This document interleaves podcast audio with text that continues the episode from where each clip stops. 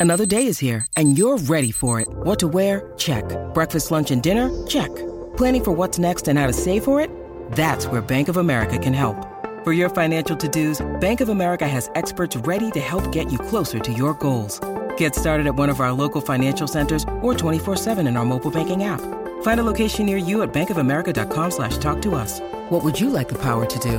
Mobile banking requires downloading the app and is only available for select devices. Message and data rates may apply. Bank of America and a member FDIC. You're listening to Garibaldi Red, a Nottingham Forest podcast brought to you by Nottinghamshire Live.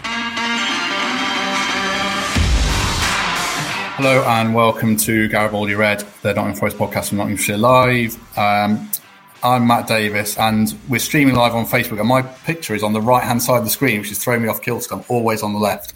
But um, very pleased to be joined by freelance journalist and Forest fan Daniel Storey. Thanks for joining us, Dan. We know we've moved this round a few times, but we're here now, so thanks for that. Not at all. Thanks for having me. Um, obviously, we're going to look forwards a lot, but the scars are still pretty raw for everyone from a couple of weeks ago. I know you wrote about it at the time. How do you look back on the last couple of weeks, the impact it might it could have on the club, and just kind of reflections on if you think last season qualifies as a success or a failure? How do you kind of reflect on that? I think if you'd have offered me at the start of the season, I would probably have taken it. I expect us to finish upper mid table. Um, but you have to put that into context of mm. of where we were and, and how promising the season looked at, at one point. Um, I think there was always a, a, sense and a suspicion amongst supporters that we were getting results, maybe grinding results out that we didn't always deserve, particularly some of the away wins. But to kind of collapse in such such Forest fashion was was obviously hugely disappointing. I think if you you know seeing the outpouring of reaction kind of nationally from football supporters, mm. um, I think there were probably only one set of fans who who could sort of see this coming, and that was Forest fans. Not only because of our, our history in playoffs and situations like this, but but also how the team was performing and how they it felt like they were limping towards the line, and and Sabri Lamouchi was was saying, well, you know, we will improve, we will improve, but we didn't really see that improvement coming. So I didn't see the, it coming quite spe- spectacularly on the final day. I'll be honest, but mm. I think there was always a sense that that something wasn't right. Um, whether that was a kind of inherent fatigue built up over the season, whether it was you know football suspension, or whether it was just a squad that was being found out by its opponents. Um, I think there are various explanations, and none of them are particularly appetising. Um, like I said at the start, we're streaming on Facebook, so you can drop your questions and comments in for us um, as we go along, and I'll put some of those to Daniel. Um, like, like, you touched on there, collapses and Nottingham Forest sort of go hand in hand for people of, of our age. Where do you think this was the worst one you've seen? And uh, can you kind of expand on what you think the the causes might have been? Was it poor recruitment in January, injuries going against them, Lamouchi perhaps uh, moving away slightly from the tactics that brought him early success? What, what do you think? Uh, I think the Yeovil one was worse. To answer your first question, uh, yeah, that's the one that hurt most. Uh, that's the one where I, I firmly believed, you know, if this had happened in the second leg of a playoff final, maybe this would have been worse. But um, I think the Yeovil one was worse, um, and I think there was just a bit of a hangover lingering in the squad that we had this ability to go on really promising runs during the season and then throw in the odd calamitous home performance. You know, I'm thinking about Sheffield Wednesday as an obvious example, Huddersfield away. Um, the Wigan result wasn't great. We seem to do this and, against teams all over the division, not necessarily against the best teams. Uh, I think this was the first time we really found a slump, uh, and I think Lamouchi, you know, not to over criticise him, I think he proved himself pretty incapable of getting us out of that slump. I think there's a pretty obvious drop off in quality between the first team uh, when yeah. fully fit and everyone else. Um, you, know, you, look at the likes of, of Grabban and Lolley and, and even Ben Watson and Samba Sow and the players beneath them in the pecking order just just weren't up to it. And I think that's partly out of out of the design of the squad. And I think Lamouchi had a, a very set first eleven, and it was pretty clear who sat outside of that. And the ideal is that those players, when they come in, prove themselves to be capable of competing for places within that first team. But think the reality is slightly different. Uh, I think Forest have always had that. I think it's been a long time since we've had a squad in which it feels everyone is capable of pulling in the same direction at all times. And you look at the like of you know of Leeds and, and West Brom, and they did have that. Leeds is the obvious example. When a player was out, someone stepped in and and proved themselves perfectly capable of taking over the mantle. Forest didn't really have that. Uh, and I think over a 46 game season, with this weird suspension, I think that was probably in hindsight always likely to to be our undoing. Um, there's always been kind of a lack of continuity in the manager's chair, and the, the club have stuck with Lamouchi despite what happened. Do you you welcome that? Do you think it was the, the right call to give him another shot to, to bounce back? I think it's one of those that we can only really judge in hindsight. I would hmm. have actually been reasonably comfortable either way, which probably strikes against what most people think. I think most people are very happy for him to get a second chance. I am worried about a hangover, particularly with the, the shortened summer break and the shortened transfer window. Uh, I am suspicious and I, I, I, suspect what will happen is that we'll end up getting to October, November, and have, have bobbed along slightly, and then we'll make the change then, um, which is very a very Forest thing to do. Yeah, um, and that would be a shame because it, I suspect that the managers who are out there probably would prefer to come in with a with six weeks to prepare. Um, you know, I heard the likes of you know it's a it's a it's an ambitious target, but the likes of Eddie Howe would be um, a brilliant appointment in my mind. And, and my worry is that we, we just let this kind of uh, bob along a little bit, um, maybe even slump even further. And we're left in October with the team in mid table and, and an owner that wants us to be in the top six. Having said that, if he has backed Lamouchi, I, I suspect transfers must come with it, and particularly improving that, you know, those those backup players but it's pretty hard window to sell players in. And Forest have been perennially been bad at moving on those players who they don't feel are good enough because they've been high players to those players. So, um, yeah, I can't say I'm I'm wildly optimistic, but then maybe that's default for me as a Forest fan. So, do you fear kind of the hangover then in terms of because of the short um, break between games? Obviously, I know you've interviewed Forest players before, so you know some of them a little bit in terms of you can kind of gauge their psyche perhaps a little bit. To what extent do you think there'll be um, a backlash or a hangover from what happened on that last, well, particularly the last game, but the last few games? I think it's inevitable. You know, I think we too easily, uh, not just as Forest fans, but as football fans in general, we see footballers as as robots uh, mm. or sort of performing animals more than more than human beings. And you know, I would be worried if there wasn't a, a, you know, a real dip in confidence from that. That would suggest to me that something was wrong. Lamouchi's job is to pick them off the floor. That was one of the arguments for a new manager, in that uh, you know a clean slate in which everyone could could feel like they'd drawn a line under it was a distinct possibility. Without that, it is on Lamouchi and it's on those senior players, you know, the the Michael Dawsons of that squad to try and g everyone up and bring everyone back to a level where they believe they can go in the season with that fresh start. But it's far far easier said than done. Particularly mm. with a six, six, seven week break. I don't see how that can happen. Now, it might be that you know the quality of of the training, the the, the a potentially gentle fixture list at the start of the season might abate some of those concerns, but. I don't see how players can go in on match day one and not be thinking about what happened on match day 46 do you think then in that sense that there's going to be a big turnover of players just to kind of freshen them up and bring in uh, a slightly different mentality or at least a kind of clear headed mentality after what happened? It's difficult because I've always been a, an advocate with Forest of less is more. Um, I yeah. think we've we've had so much upheaval and change, not just in playing staff, but in managers and owners and everything over the last well, decade, really. So I've always been an advocate of, of less is more. Um, I hope he keeps that that that key personnel there, and that, that clearly depends on the likes of, you know, of Matty Cash and um, and even maybe Brice Samba being targeted by other clubs because we're not immune to that, and we shouldn't have an arrogance that says we are because we're absolutely not. Um, and if the money comes in, then then clearly we'll aim to spend it. I don't want another year zero. It feels like we've had decades or years and years of year zero where everything feels like it feels like new. If you look at those clubs that have been successful in this league, the last five years, a team that's lost in the playoffs has gone up the following season because they've managed to kind of retain that core within the squad. And I hope we look to do the same.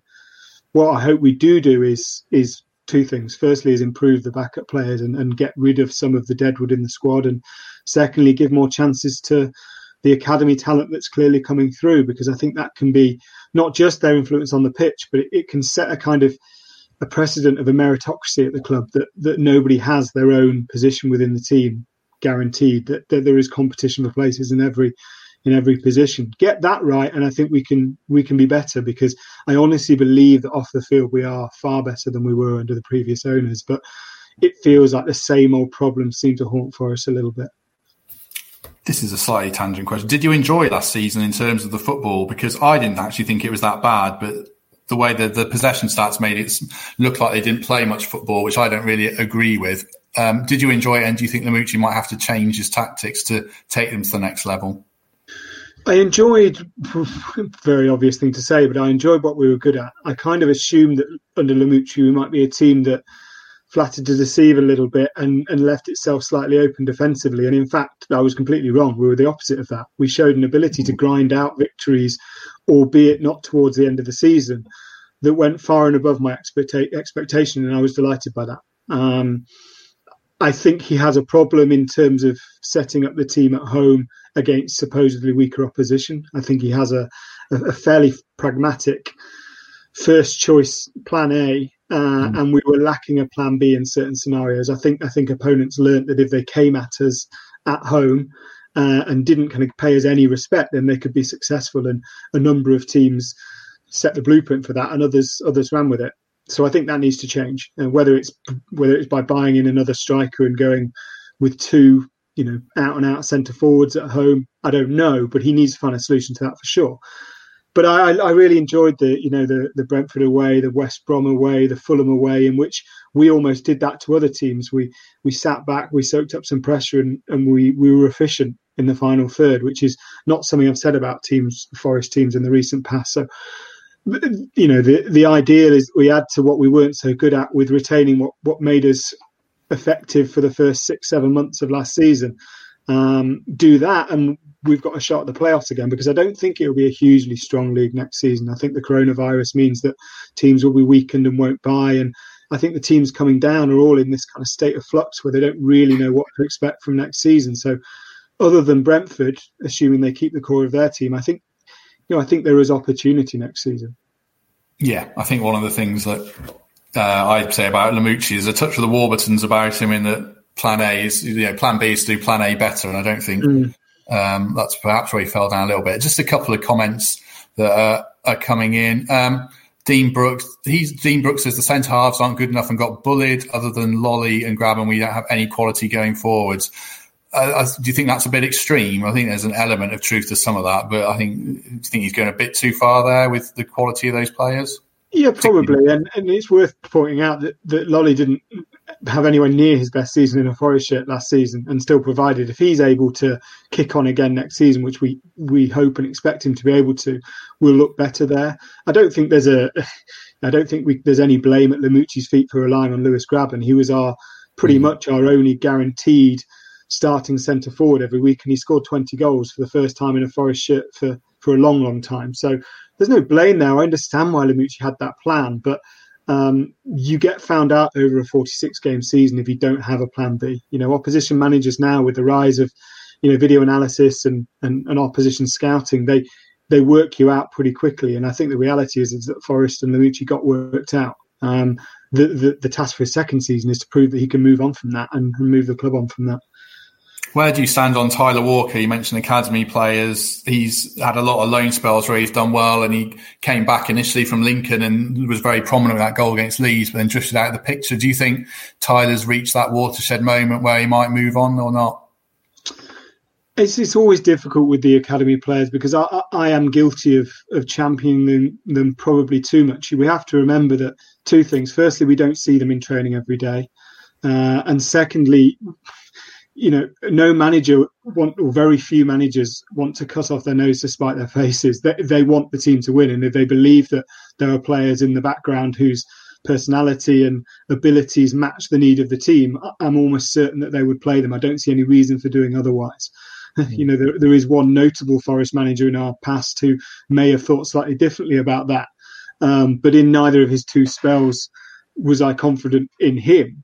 Um, but after that, I don't think I don't. It doesn't stack up to me that a manager would deliberately leave out a player. So we have to assume that that Lamouchi doesn't rate Tyler Walker as highly enough either with his ability for the first team or his ability to fit in Lamouchi's plan. If that's the case, though, then I, I feel very sad about keeping those players on the touchline and not either selling them or giving them minutes if they're not going to make the grade. So I would be looking to sell if if he's not right for the first team. The caveat to that is after another you know another absence in the first team, maybe Walker is right. Maybe he's ready, uh, and I would be disappointed if we didn't buy or Andy didn't play minutes early next season. But the the honest answer, and it's not very interesting, is that I don't know. I don't know about players like Walker. I don't know about players like Mighten. I don't know if they're ready or if that their their kind of absence makes the heart grow fonder and makes us demand for them to see them more. Um, because we've had that down the years where we demanded for players to be in the team and then they get a chance and it doesn't really work out. Mm. Um, I suppose there's a lot of question marks over a few players. The main one at the moment is Matty Cash. Um, I, I, I, mean, I, think it's fair to say he's a Premier League player, quality player. You wouldn't disagree with that, would you? Do you think where where do you think his future lies? I, dearly love him to, to, to commit to the club. Um, you know, by all accounts, we rejected offers worth twelve or fifteen million in January, and I, I'm my suspicion is that if those same offers came this summer, we might consider selling him. Um, I think fullbacks are absolutely key in in you know towards the top end of the Premier League. I don't know in the Championship, and certainly with Lamouchi's style of football, whether that's the same case, and if maybe that 15 million could be better spent elsewhere on the team. But there's no doubt that that, that Matty is a, a phenomenal right back for his age and and one who has a future in the Premier League with Forest or without. Um, you know, I know West Ham have been linked, and there's a pretty obvious gap within their squad that they might be looking to fill. Um, and if it, if it did transpire he left this summer, I'd wish him all the best in the world. I'd have no lingering bitterness towards him because I think he's been everything and more we could have expected from him last season he's one of those players who didn't really tail off towards the season. He he kept trying to do everything he he had tried to do and was kind of let down by those people next and in front of him in the team. Uh, so my suspicion is that Forest are kind of weighing everything up and there will be a flurry of bids and, and deals in the next maybe maybe leave it three weeks and then see what happens towards the end of the window and when the season started because I don't see how we can just go out and spend this summer with with FFP as it is. Do you weirdly think that uh, Cash is probably the best player, but in a way of the the assets, he's the one you could most afford to let go because they've got right backs waiting in the wings, and like you say, Lamouchi's style means that you can sort of get away with as just a steady, decent right back. Do you think that's fair that cash is kind of expendable in a weird sense? I think he's he's he's in the unique situation of being probably our most valuable player if we were to sell him tomorrow, and as you say, in a position where we might like to feel we've got cover. You know, I can't abide the thought of, of selling Lewis Grabban this summer. I can't mm. abide the thought of selling Brice Samba. I'd be massively against selling Joe Lolley unless it was for for silly money. So. Um, yeah, I think you're absolutely right. Uh, it, it, does no disservice to Matty Cash that I think he could be the one to go this summer. If anything, it's a, a huge compliment that, that, Premier League and, and if we're led to believe European giants have, have scouted him and like him.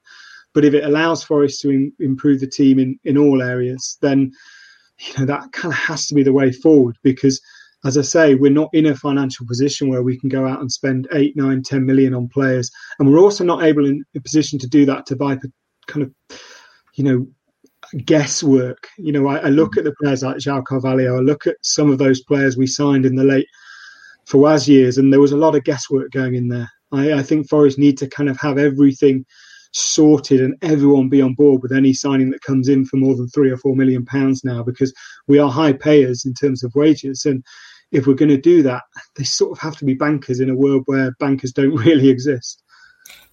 Yeah, I mean, Peter Waller here says we need to have a far better summer transfer wise than we did in January. It cost us dearly, but you, like you say, the the football world's different now, and um, this is where recruitment, um, uh, scouting people are going to earn their money more than ever, isn't it? Do you think Forest are well set to do that because they they made some good signings from abroad, but last summer?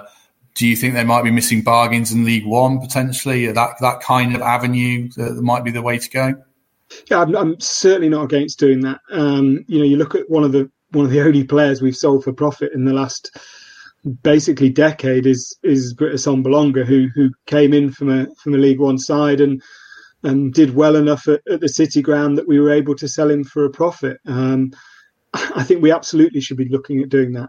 Whether it's both from, a, I, I, I don't really separate abroad and lower league. I don't think they're mutually exclusive. I think there's a market out there of players who, for whatever reason, be it where they play or which division they play in, are are available at, um, if not bargain prices, then certainly sensible fees. And I think you know the one offset benefit for, for Forest of the coronavirus is that there are teams in leagues below and, and presumably abroad who might have to accept cut price fees for their for their potential, you know, for their young talent. And that's where I think we should be looking. You know, I know there are no bankers there, but I'd much rather that. I think I think we're set now for for you know key senior players, players who are 26 and over, who we we hope and assume will have a positive influence on the squad.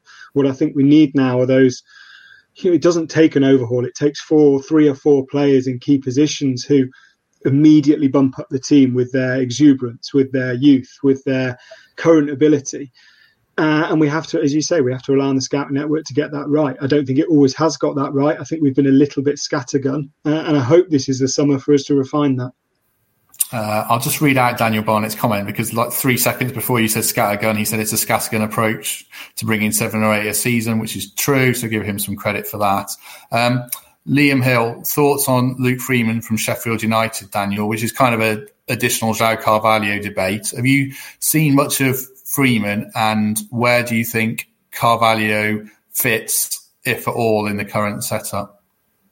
Uh, I mean, I haven't seen a lot of Luke Freeman last season because he didn't play an awful lot. No, he was he was obviously excellent in the championship. Um, mm. my, my concern about us signing Premier League players is that there's two reasons, or the, there's three reasons for a Premier League player to take that move down the divisions. The first is that he he's desperate to play football, wants to play football, loves the game. That's a very positive assessment. The second is that the club that sign him are, are prepared to offer Premier League wages, and I think that's something that Forest, if you look at the wage, will probably have been able to do to their fault.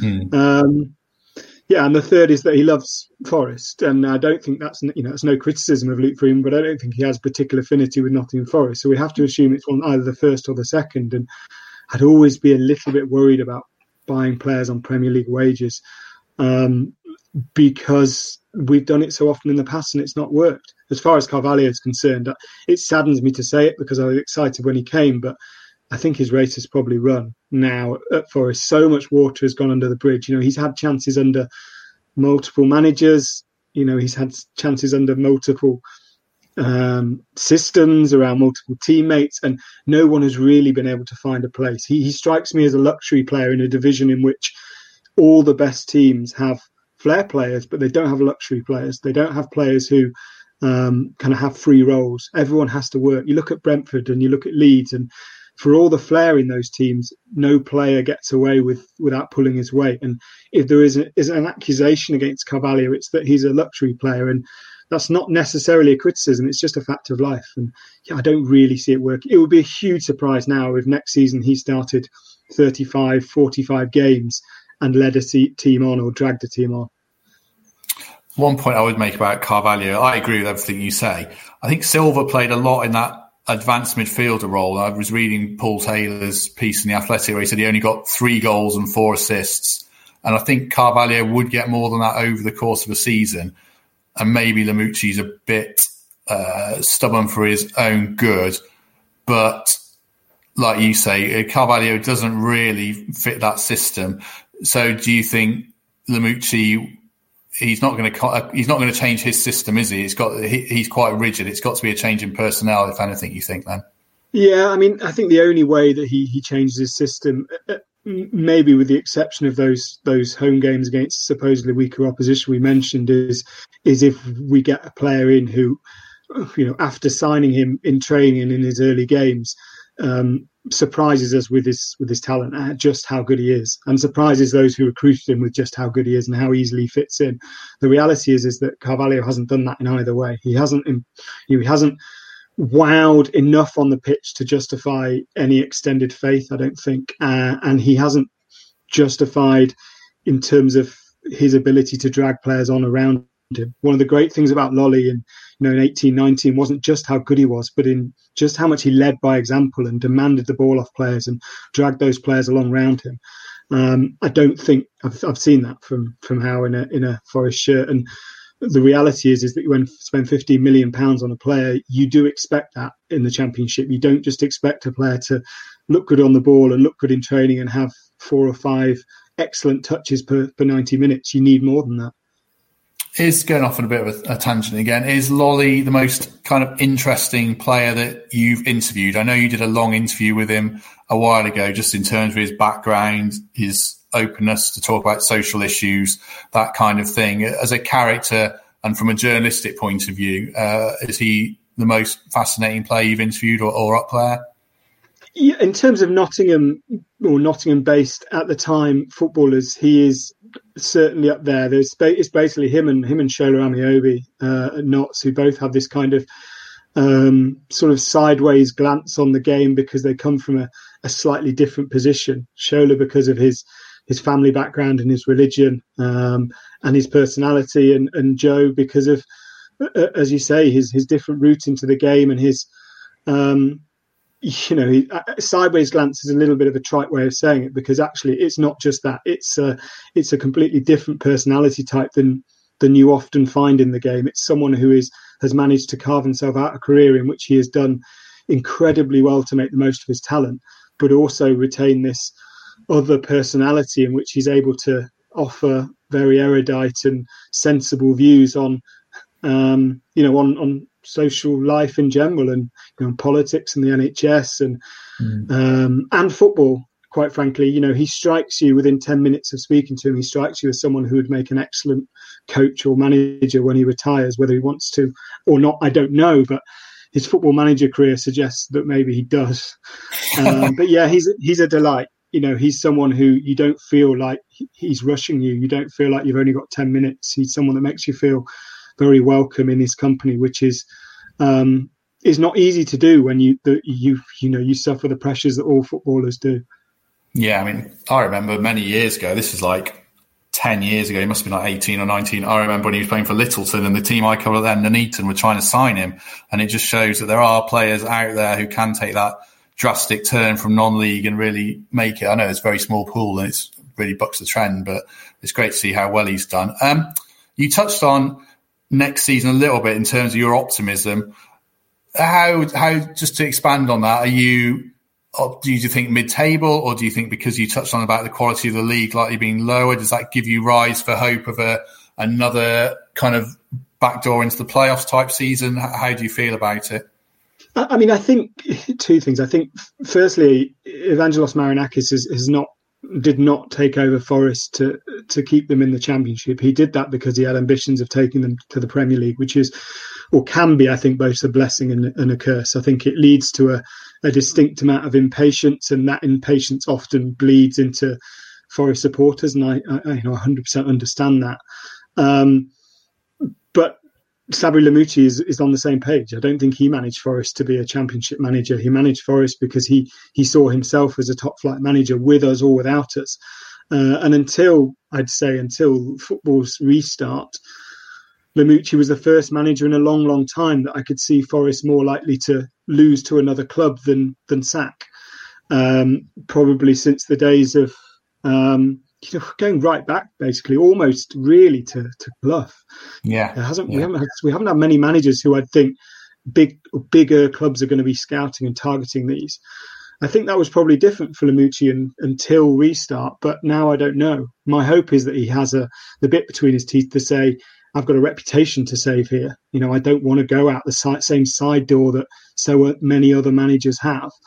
Um, and I think everyone at the club will be saying it's top six or nothing this season. Um, and that they are helped, I think, by by the coronavirus and by the quality of the league. The question is whether, if it starts badly, then the impatience comes back, the new manager comes back, the kind of year zero stuff comes back, and mm. and in a year's time, we're sat here with a club that failed to make the playoffs again. Uh, I can't honestly say, hand on heart, I'm confident in us doing that, but they did surprise me through some of last season, and I hope that those bits have been retained and they're able to build on them.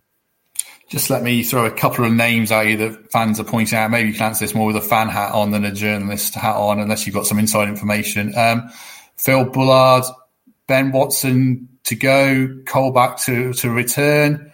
Um, what, do you see Watson leaving realistically because his London connections and possibly Colback returning?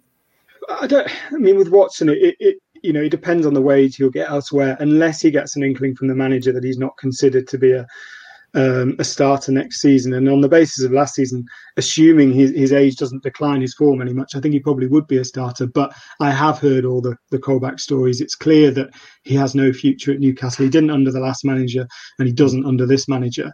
The problem is wages again, because we were paying him an awful lot for his his, his loan spell, uh, and he would presumably command an awful lot again. Um, he sees himself as a Premier League footballer, and it's all very well having the demands to get Forest up there, but if you then have to pay them twenty five, thirty thousand pounds a week to do so, um, it's, it's a hard one to sell to me, quite frankly. I understand that these players may may offer more to the team and may improve the first team, but in the realities of, of the financial climate as it is, that isn't enough. You can't just say, is he better for the first team? You do have to look at those wages. So fully wage dependent for me. If they if, if they can get in Colback for for the same money as Watson, then I think it's probably a sensible deal given what we saw from Jack before. But he hasn't played football for for getting on for you know a year now, and mm.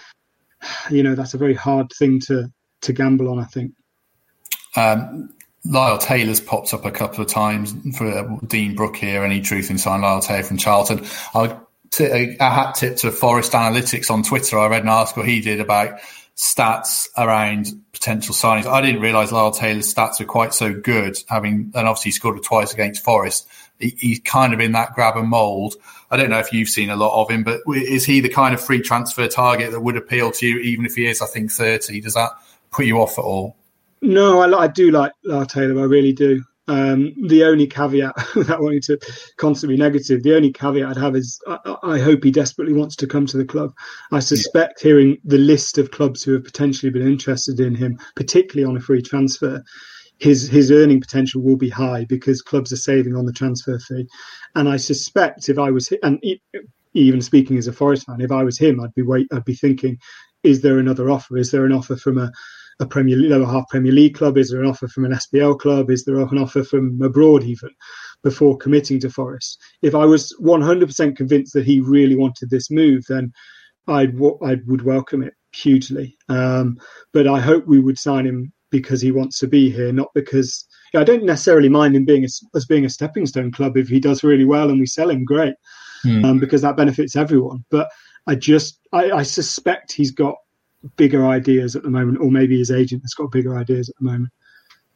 Um, just looking back a bit, we'll come back to transfer stuff. But what's your Forest story? I mean, are you um, uh, which team do you kind of resonate with from from growing up? And are you a Nottingham lad? Yeah, born and bred in Nottingham. Uh, I left to go to uni, and that that's it.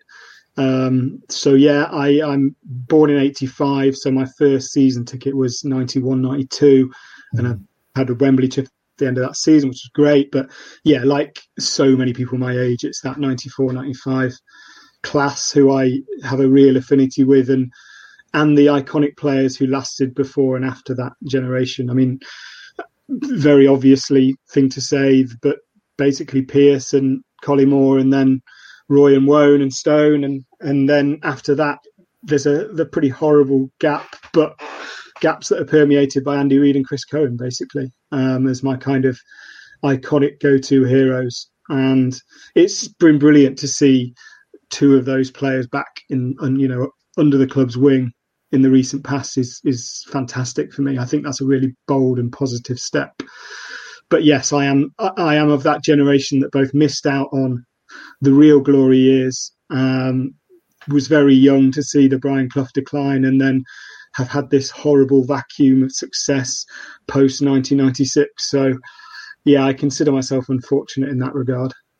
Just as we begin to wind down, then we'll throw a couple of questions your way at the end. But um, when do you do you see Forest realistically ever establishing themselves in the Premier League again? And what kind of ceiling can a club like that this have when you look at Leicester's success versus you know a team like Leeds or obviously Forest that can drop down out of the league. What's the kind of long term optimistic prognosis for Nottingham Forest?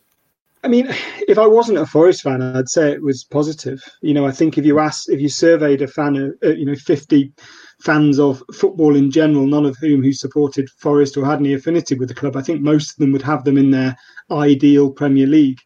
Um, they probably might all be of a certain age, but I think there is a sense still that Forest is a big club that doesn't just come from our own fans hanging on to glorious history and there is a potential there in the club at the moment with with the owners they've got.